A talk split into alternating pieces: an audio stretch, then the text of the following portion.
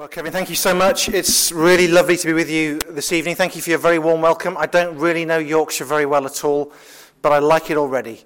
So, uh, so thank you very, very much for having me tonight. Uh, over the next few days, if, if, this might be the only thing you're coming to this um, over these um, Keswick and Bradford sessions, but over the next few days, uh, as Kevin said, we're going to be thinking about what it means to be in Christ. We've called this um, stupendous. In fact, actually, you could hit the button a couple of times and show us a little bit more. That'd be great. Stupendous, the glorious reality of being in Christ. And I've just been trying to get my head around this idea a little bit more fully over recent months, and I don't really know how successful I've been yet for reasons that, that we'll see. But I, this is just worth thinking about. This really is worth thinking about. It's one of the New Testament's favourite ways of describing what it is to be a Christian, as Kevin's already reminded us, to be in Christ. Uh, not just believing in Him or having faith in Him or doing things in His name, but the New Testament talks about us actually being in Him. And do you find that quite a difficult? I don't think it's one that we use all that often, actually. In us, you know that, that bucket in the ocean analogy. You're out to sea, and the sea is God and, and a bucket's lowered into the ocean, and the bucket is us until it's fully submerged at the end of a rope. And the question is is the ocean in the bucket, or is the bucket in the ocean? And of course, the answer is it's both. Uh, we are in Christ, and Christ is in us. Ocean in bucket, bucket in ocean. I tend to think more, I'm honest, about the ocean being in the bucket God dwelling in me by his Spirit. I've just started working for an organization, Capernwray Hall, and it's, it's, it's great um, distinctive message, which is not distinctive to it at all, really, but its great message has been Christ in you. We're not trying to live for Christ, we're allowing Christ to live his life through us. Christ in us, the hope of, of glory. I tend to think about that more than about uh, the fact that I am in Christ. And so that's what we're going to spend a little bit of time over the next couple of days thinking about the glorious, stupendous reality of what it means to be in Jesus. Now, you may want to tell me at the end that you don't agree that, that we talk about Christ being in us more than we talk about us being in Christ. That's, uh, that, I think about that more. If you do agree, why do you think it is? Why do you think we might struggle sometimes to think that we are in Christ if you do. You may not. But if that's a concept you find it harder to get your head around, why is that? Well, speaking personally, for me, it's because we don't often talk about that in human terms, do we? We don't often talk about one person being in another person. And, and when we do, and forgive me, this is going to get slightly biological now. Uh, when we do, it's often in incredibly intimate settings. That's true, isn't it? One person is actually in another person. When a, a baby is still in its mother's womb, the child is in its mother. During the act of love making, one human being is in another human being. Uh, and this is oversharing at a very early stage in our relationship, forgive me. But I recently had to have a rather unpleasant intimate examination by my GP. And, uh, and for a, a moment, my, my GP's digit was in me in a fairly unpleasant manner. And I wonder if that's why we actually struggle to talk about what, what it is to be in another. Because when, when we use those terms of human beings, it is so incredibly intimate. But if you think about it, those are three of the most intimate, loving experiences one human body can have with another, aren't they? The creation of life, the expression of exclusive love, the pursuit of healing. That's what's going on when one human being is in another. And that's the language the Bible uses to describe our relationship with the Lord Jesus. We are in Him, it is that intimate. The Bible does use it lots, and Ashley's going to just flash some of these verses up for us. So Jesus says, John 14 11, I'm in the Father, and the Father is in me. It's the Father living in me who is doing his work. John 14, verse 11. We are made in the image of the triune God, and within the relationship of Son and Father, that's the language Jesus uses of their relationship with each other. One is in the other. So if we're made in the image of the triune God, uh, within the personhood is, is in one another, then that's not surprising that that's the language that will be used of us when we're welcomed into the loving unity of the Trinitarian God. Jesus uses this imagery, doesn't he, as we've just seen. So here's John 14 20. On that day, he says, and he's talking about the day after the resurrection and the coming of the Spirit, you'll realize I'm in my Father, and you are in me, and I am in you. John 15, verse 4 Remain in me, as I also remain in you. This is language that Jesus uses. As, as Kevin said, it's, it's some, one of the most common phrases we hear of what it is to be a Christian across the epistles. Paul loves using this phrase. Here are just three examples of the way Paul uses it. Romans 8, verse 1. There is now no condemnation for those who are in Christ Jesus. Because we are in Christ, we are justified. Or here's Paul again a little bit later in Romans. I speak the truth, he says, in Christ. Romans chapter 9, verse 1. Uh, we're sanctified because we're in Christ. Our, our language becomes truthful because we are in the Lord Jesus Christ. Here's one more again in Romans 12, verse 5. In Christ, we, Paul says, though many, form one body. Why are we one together as believers? And we'll be thinking about this later over the, over the sessions, these sessions. Well, we're unified because we are in Christ. We're justified because we're in Christ. We're sanctified because we're in Christ, we are unified because we're in Christ. This is everything. It's remarkable. However, being in Christ, so I hope we're persuaded, and I know as a, a bunch of people as well taught as you don't need persuading of this, persuaded that it's biblical, this kind of language is biblical. It's not always easy, is it? I, I guess it's like many biblical truths. You can paddle in this truth or you can drown in it. It is both simple enough for a child and it's both complicated enough to fuel a million PhD theses. Uh, the mystery, Calvin said, and we've got this quote on the screen the mystery of being in Christ is by its nature incomprehensible, John Calvin said. The mystery of being in Christ is by its nature incomprehensible. So I have no ambitions of, of plumbing the depths of this doctrine over these next couple of days. Uh, I think we're just going to perhaps just glimpse some facets of this incredible reality that we are in the Lord Jesus Christ. It's, it's going to be a mystery. And we know that from the scriptures, don't we? Colossians 3 3, you died, and your life is now hidden with Christ in God. What does it mean to be in Christ? Well, there's going to be a hiddenness, there's going to be some degree of mystery to what it means for us to be in Christ. Paul in 1 Corinthians 13 12. Now we see only reflection as in a mirror, and then we'll, we'll see face to face. Now I know in part, then I shall know fully, even as I'm fully known. We're not going to get to the bottom of this. 1 John 3, verse 2. Dear friends, now we're children of God, and what we will be hasn't yet been made known. But we know that when Christ appears, we shall be like him, for we shall see him as he is. But would you pray with me over these next couple of days that we're going to just get a little bit more full a grasp of what it is for us to be enjoying this incredible truth. You and I, tonight, if we're Christians, are in Christ. I was really helped to get my head around this by an illustration I came across. It's in a book by uh, an Australian called Rory Shiner, and the book is called One Forever. And, um, and uh, the quote's on the screen, but let me just give you a little run into it. This is so we'll come to this bit in a minute, but here, here's how he runs into this. He's talking about what it is to be in Christ, and Shiner says this: To be fair, it's just a hard idea to get your head around. I mean, what does it exactly mean to be in Christ, or for that matter, to be in anyone? If someone tells me I follow Christ, I get that. If someone tells me I'm under Christ, yep, I know what it means to be under someone. Saved by Christ, got it. Inspired by Him, check, and so on. These are concepts I understand Christ as a leader, or as a Lord, or a Savior. But in Christ almost seems to portray Jesus as a place, or a sphere, or a location. How does that work? He says this Imagine yourself at the airport. Can you do that? About to board a plane.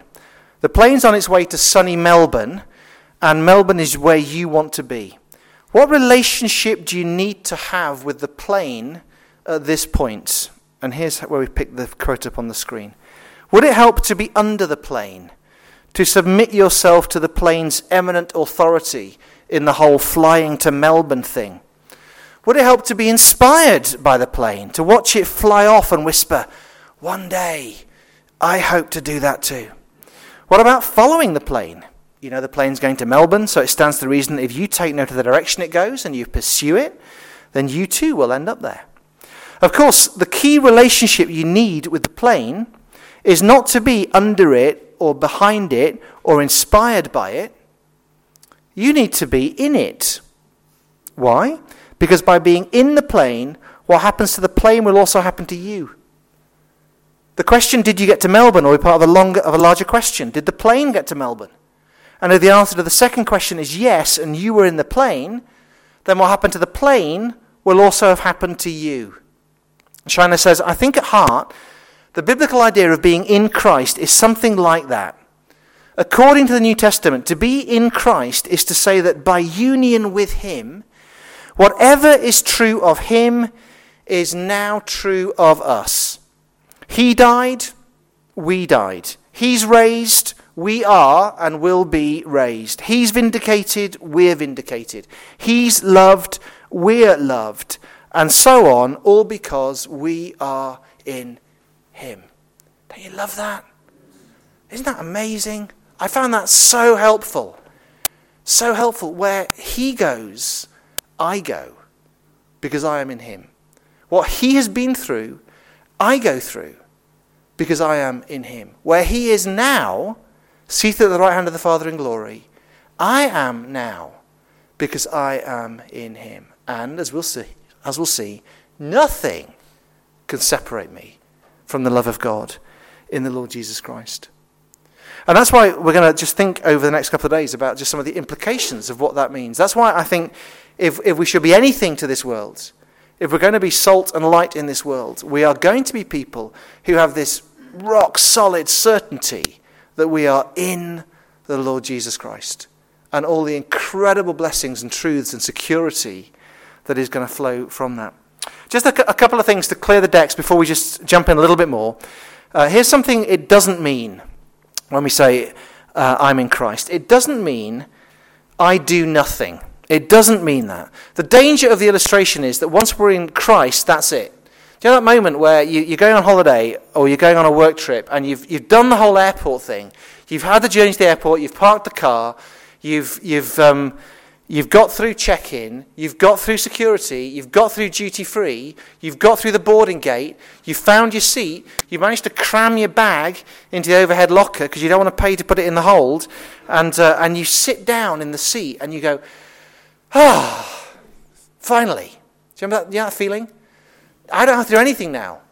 It's all somebody else's job now. I don't have to do anything. And the danger of, of uh, an overemphasis of this doctrine is, is, is the way it does capture the security and the confidence that we can have in Christ. But the illustration doesn't capture so well the discipleship reality of challenge and struggle and effort and striving that within ultimate rest, the Bible does actually talk of. So, Hebrews chapter uh, 4, verse 3 is lovely. It's this beautiful idea, isn't it? That when we've come into the Lord Jesus Christ, we enter into his rest. And that's absolutely true. But we've also got verses like 1 Thessalonians 1, verse 3, haven't we? Remember before God, our Father, your work produced by faith, your labor prompted by love, your endurance inspired by hope in our Lord Jesus Christ. This doctrine should give us this incredible security and this incredible sense of ultimate peace and rest but it should liberate us, not to inactivity, but to just this glorious free labor uh, for the service of the Lord Jesus. So, being in Christ doesn't mean I do nothing, and being in Christ doesn't mean either that I stop being me. It doesn't mean that either. Becoming one with Jesus is not the sort of oneness a raindrop experiences when it hits the ocean. It's not a complete loss of any sense of distinctiveness or identity or individuality. If you want the technical term for that, it's called monism. Uh, we're one with Jesus in a sense of completeness, and we're one with Jesus in a sense of purpose. But we're not one with Jesus in the sense of sameness or becoming indistinguishable from him.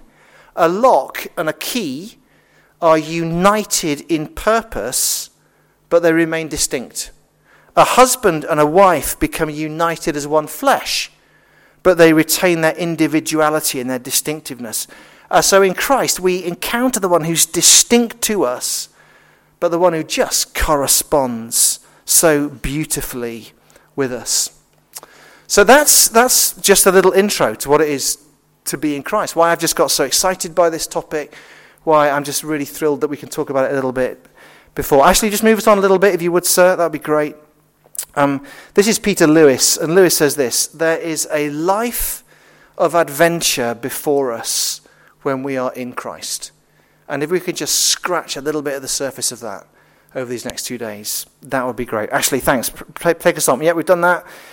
Um, great. So let's, let's think about what it means. In Christ, uh, what does it mean? We're going to do um, five things over the next couple of days, and here they are. So tonight, just for a few minutes before we finish this evening, we're going to think about what it is to be in Christ. We are unshakably safe. Then tomorrow, and these are in brackets because, as Kevin said, we do not want you not going to your own churches tomorrow. Okay, please don't do that. Go to where you normally go. But if you're here tomorrow morning, we're going to be thinking about in Christ we are immeasurably loved. Uh, tomorrow night, Church on the Way, in Christ we're fully equipped. And then Monday and Tuesday night we're back here. In Christ we're utterly transformed. And in Christ we are united as one. Uh, we could have picked 20 themes, but I just, I just went for those five. That's where we're going to be going. So, just for a few minutes tonight, let's think about this first one. Let's think about this first one. In Christ, we are unshakably safe. Unshakably safe. Um, I did a, uh, a ropes course, a high ropes course recently with some of the guys from, from our church. Anyone done a high ropes course? Anyone Go Ape or anything like that? I hate heights. It was, it was a kind of team building exercise that I think was in part designed just to torture me. It was that kind of team, team building. And, um, and the, the thing that the, the girl who was coaching us at the start said was this You're going to be fine if you stay attached to the rope. All, all the way through, there's this kind of, it's actually a bit of steel cable that runs right across the whole course. And she said, As long as you're attached, you're safe. That's it, isn't it? If we're in Christ, we are just unshakably safe. Uh, here's Romans 8, 35 to 39. What shall separate us from the love of Christ? Shall trouble or hardship or persecution or famine or nakedness or danger or sword? Romans 8, verse 35. As is written, For your sake we face death all day long. We're considered as sheep to be slaughtered. No, in all these things we are more than conquerors through him who loved us. For I am convinced that neither death nor life, neither angels nor demons, neither the present nor the future, nor any powers, Neither height nor depth, nor anything else in all creation will be able to separate us from the love of God that is in Christ Jesus our Lord. Feel safe? Safe? I am convinced that neither death nor life, neither angels nor demons, present nor future, nor any powers, neither height nor depth, nor anything else in all creation will be able to separate us from the love of God that is in Christ Jesus our Lord. One of the slides that Ashley very helpfully just skimmed through there was describing the kind of Bible study we're doing this week. Uh, over these next couple of days. You know, you can do a thing called um, biblical studies. That's where you'll be in one passage of Scripture for quite a long time. We're not doing that over the next couple of days. You can do biblical theology. That's a kind of overview of the Bible, Genesis through to Revelation. You get uh, a sense of the Bible's storyline. We're not doing biblical theology over the next couple of days. What we're going to do is what the theologians sometimes call systematic theology. And that's looking at what the whole Bible says about one theme. So we're not going to be rooted in one particular passage for very long.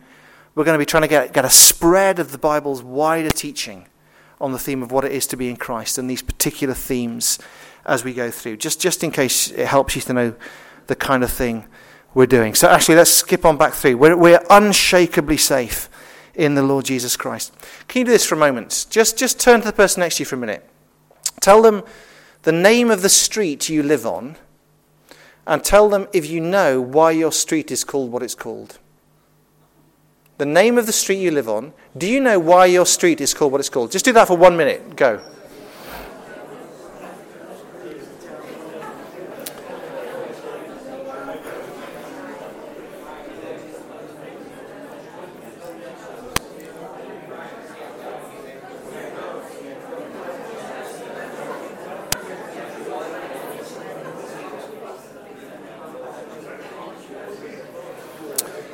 Thank you. Did we get anything interesting there? Anyone got anything interesting? Anyone learn anything interesting? Any interesting street names out there? I don't believe Yorkshire's that dull. C- come, come now. uh, when we were in Exeter, and my wife is still down there actually, she's joining me later in the summer when her job finishes. Um, we live on a street next to called Gordon Road, and it's named after Gordon of Khartoum, General Gordon of, of Khartoum, which is not, I think, the best person to have a name, a street named after, but never mind. Uh, but uh, but here's, here's some street names. I think we're going to get some pictures of these up on the screen. Uh, what would it be like to live on any of these streets? Have we got these up, Ashley? Some street names, some photos? No, don't worry. Keep, that's it. How do you fancy living on Slack Bottom Road? Or what about uh, Dumb Woman's Lane? Don't want to know why that was called that. Uh, we, we have um, a, a, town near us in Exeter called uh, Totnes, and Totnes has got a reputation for being a bit alternative. Did someone say hippie? Someone knows Totnes. Uh, and, uh, and people, people um, graffiti the Totnes street signs, and especially the, the, the, the, signs coming into town. So here's the historic borough of Totnes twinned with, and someone's Tipexed over where it is trimmed and put Area 51 Nevada. or how about this one? The historic borough of Totnes, twinned with Narnia. Here's the incredible truth.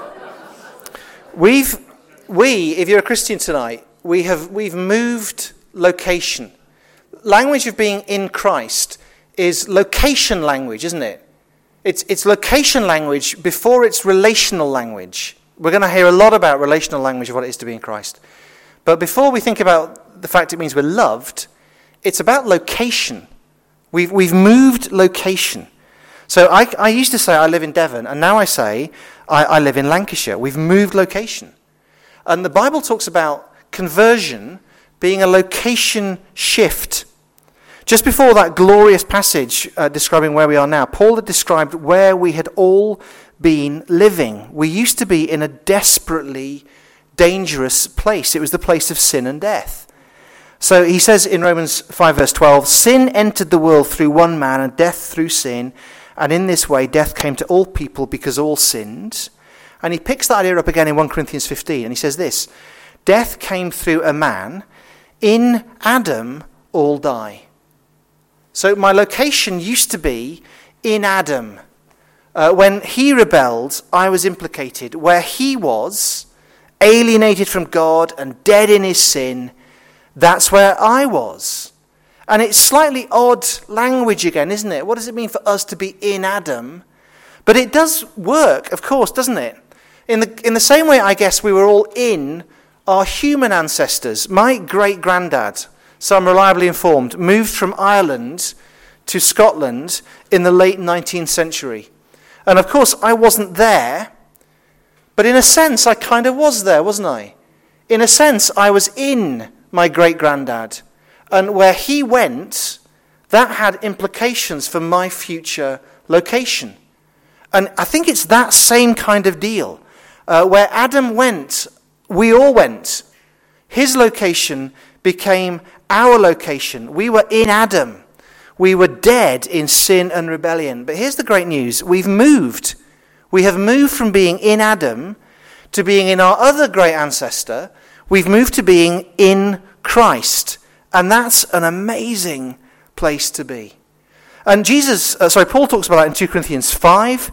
Here's the amazing truth Jesus is the center of God's reconciling work. So here's 2 Corinthians 5, verse 19. God was reconciling the world to himself in Christ. God is pulling the world back to him in the Lord Jesus Christ. Jesus is the center of God's reconstruction of the cosmos because of the sin of the world. We've been uh, rebuilding our house recently. I think we might have some pictures of this coming up as well. So, our house in Exeter, we're not going to sell it when we move up to Capernwray because there's a house provided. We're going to keep it and let it. But it was a mess. The back of the house was just a shambles. So we last year we knocked down pretty much the whole of the back, the ground floor back of the house to rebuild it. And our house became a building site. We were still trying to live in it. We went for the best part of nine months without a kitchen. It was, it was by first world standards, it was difficult. And that's what it looked like. So you might see that huge, great big hole there. That's my wife. Uh, that was my wife Penny. And then, and then it became a kind of building site, as this next picture shows. It became a building site. You know what a building site's like? It's a mess, but little by little, stuff starts to be put back together. A building site becomes the restoration of order. That which was broken is being fixed, and that what was that, that which was out of place is being connected. And gradually, that, that which is filthy starts to get cleaned up on a building site. 2 Corinthians 5:19 God's reconciling the world to himself in Christ. And before saying that, Paul has told us where we are. We're in Christ. And Christ is the site of God's new creation. In Christ is the site of God's restoration. And I have moved right into that location. I've moved from death close to resurrection avenue. And you have too. We've moved from being in Adam, sin, death, dislocation, mess, dirt, chaos, death, to being in the Lord Jesus Christ. We've moved from Death Avenue to Resurrection Street. And it's just a, a beautiful thing. So Paul puts it this way 2 Corinthians 5 17 to 18. If anyone is in Christ, the new creation's come. The old is gone, and the new is here. And all this is from God, who reconciled us to himself through Christ and gave us the ministry of reconciliation. Have you read The Lion, the Witch, and the Wardrobe? Or, or maybe you've seen the movie. If, if you know it, do you remember that bit where Aslan invades the Queen of Narnia's castle and she breathes upon the statues she's turned to stone? uh, in uh, sorry, Aslan, he breathes upon the statues that the queen has turned to stone. And, he, and one of the things he breathes upon is, uh, is a lion. And, and here's, here's a quote. For a second, the stone lion looked the same. Then Aslan breathes on it, and a tiny streak of gold began to run along his white marble back. And then it spread. And then the colour seemed to lick all over him as the flame licks a bit of paper. And then the lion shook his mane, and all the heavy, stony folds rippled into living hair. And then, having caught sight of Aslan, he went bounding after him and frisking around him, whimpering with delight and jumping up to lick his face. That's what it is to be in Christ, the place where God reconciles the world to himself. In Christ. Old has gone, and new has come reconciled to the Father through the Son, sharing in that ministry of reconciliation. Alongside Him, in Him, as hearts of stone get turned to hearts of flesh. We're just in this incredible place. 1 Corinthians 15, if you've got your Bibles, just flick over to that, or just follow it on the screen if you prefer. 1 Corinthians 15 20. Christ has indeed been raised from the dead, the first of those who've fallen asleep. For since death came through a man, the resurrection of the dead comes also through a man. For as in Adam all die, so in Christ all will be made alive. We're in an amazing place. Uh, Christian life is location shift from being in Adam to being in the Lord Jesus Christ. We're in reconciliation central. We're part of an incoming resurrection harvest of which the Lord Jesus Christ was just the first fruit. You and I are the advanced guard of this great cosmic restoration that's coming. God is going to reconcile the whole material world to himself in the Lord Jesus Christ. And our new life in Christ is part of the coming kingdom. Paul puts it like this in Romans 8 The creation was subjected to frustration not by its own choice, but by the will of the one who subjected it, in hope that the creation itself will be liberated from its bondage to decay and brought into the freedom and the glory of the children of God.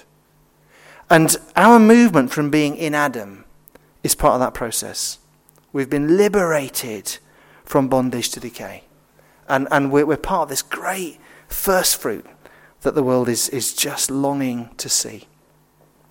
Uh, Rory Shiner puts it like this in that book we were talking about. He says this It's as if every time someone responds to the gospel, the rest of creation gasps in anticipation, saying to itself, One more! Our freedom draws closer.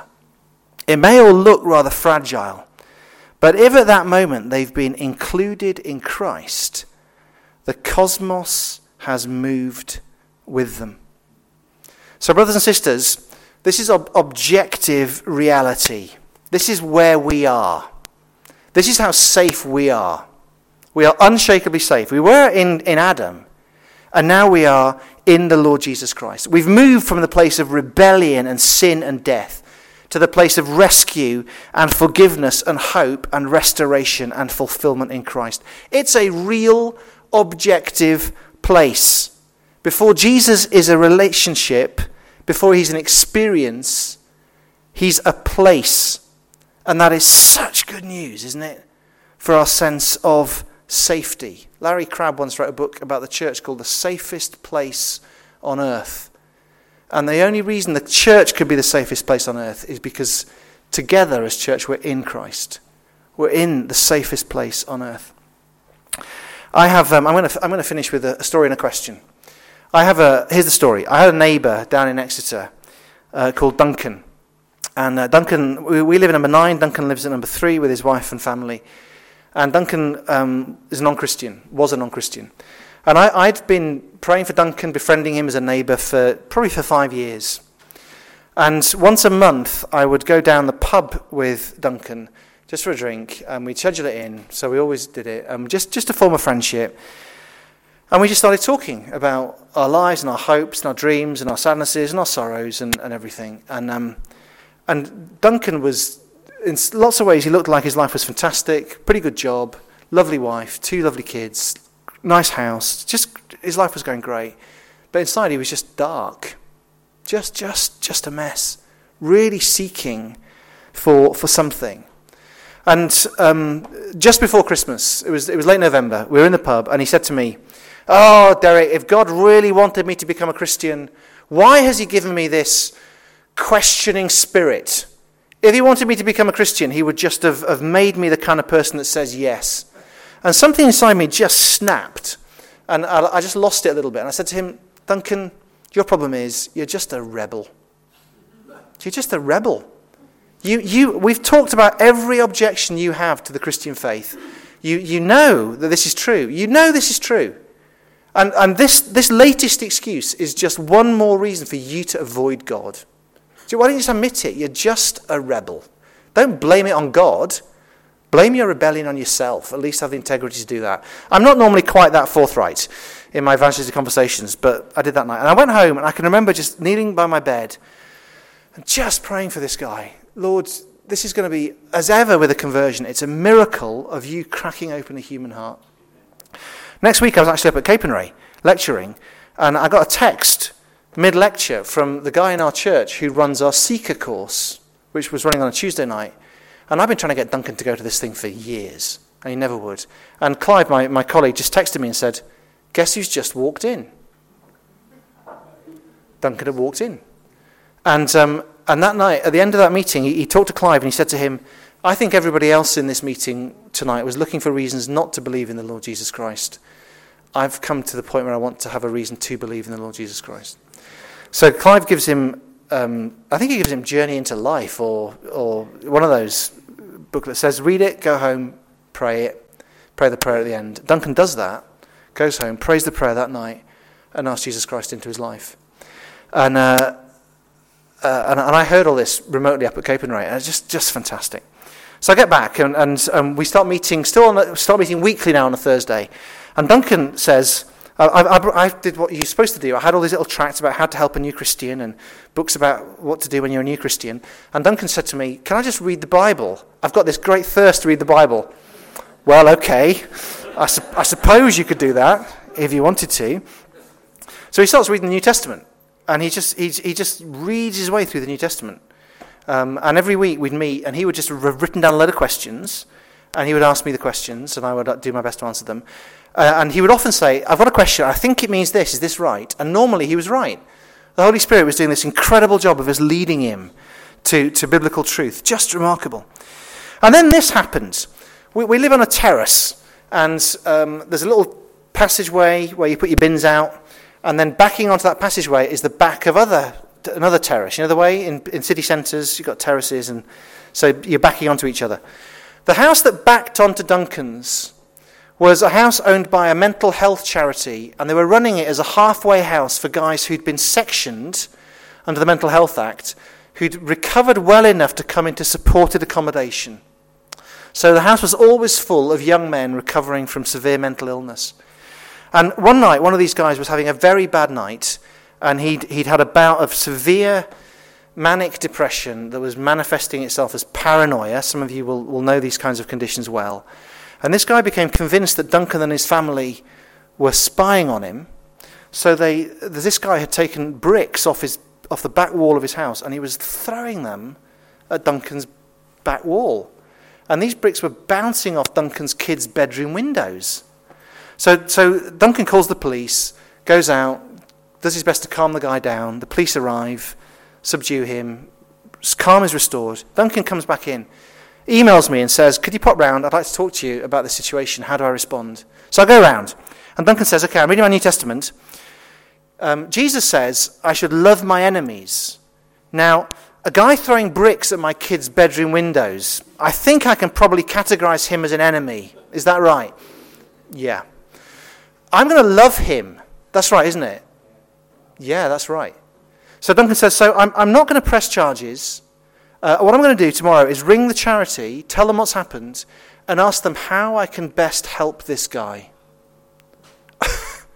I'm, I'm, not going to go around and give him a hard time. Uh, what, what I want to do is, is love this guy. He's clearly in huge distress. I just want to work out the very best way to help him as his neighbor. He's my neighbor. Jesus says I have to love my neighbor as myself. Is that right? Yes, yes, yes, Duncan. That's, that's right.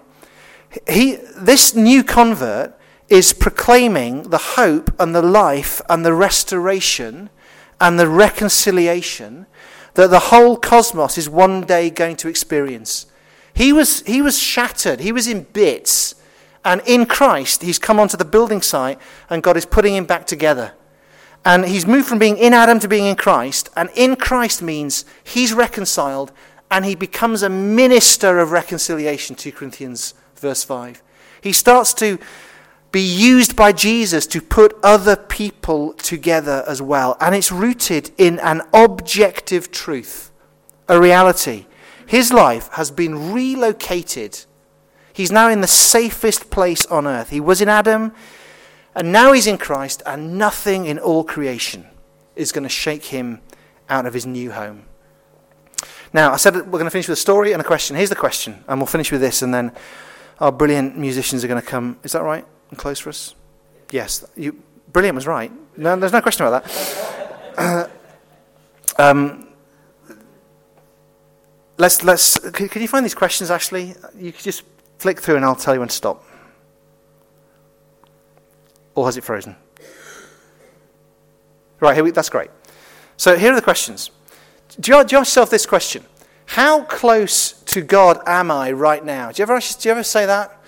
We, we, did, we did a little survey with the students about what their biggest, Cape students, what their biggest spiritual struggle is. And the number one spiritual struggle for Cape students at the moment is this. They don't feel close to God, they say. They don't feel close to God. They don't feel an emotional intimacy with God. And, and it's a valid question, isn't it? How close to God am I right now? But it's, it's a different question to the question they're asking, which is, how close to God do I feel right now? Those are two different questions, aren't they? How close do I feel to God is a different question to how close to God are you? And as I get older and older, I find that second question less and less interesting, actually, and less and less relevant. I'm in Christ.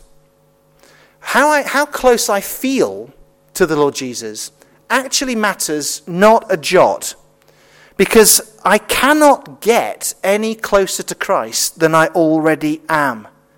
By the Holy Spirit, I'm in Him, the beloved Son of the Divine Father. I'm in Him whether I feel like I'm in Christ or not. It's an objective reality. I just am in Jesus. I'm in the safest place possible. I'm in him not by my work or by my efforts. I'm in him by Christ's efforts, which are finished and perfect. So all I am is in the Lord Jesus Christ. And one of the stories of my Christian life is I've, I've just reached a level of greater emotional peacefulness as my mind has been transformed by the absolute rock solid certainty that I am in Jesus.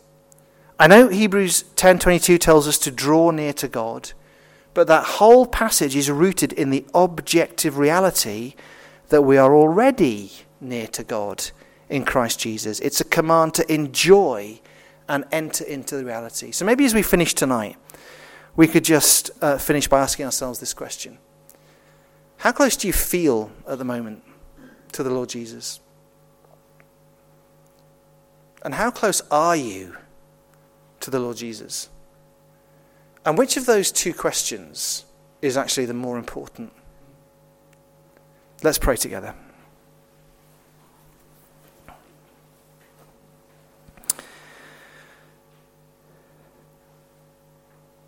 Father, thank you for just the incredible privilege of uh, having heard and received and believed the gospel. Thank you that because of the Lord Jesus Christ's finished work on the cross, we are forgiven and we are accepted and we are received into the Godhead itself.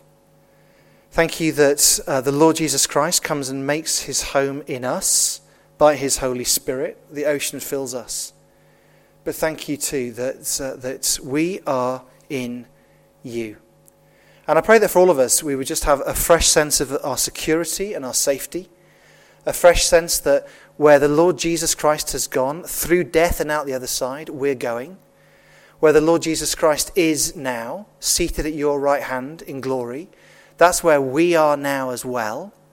And that these truths are unshakably true, and nothing in all creation can separate us from your loving Christ. So I pray that tonight we'd go out with just joy and hope, and that we would be people who can just show others what it looks like to be in the Creator of the cosmos. Do your reconciling, restoring work in us. Do it through us, even tonight. We pray in your precious name. Amen.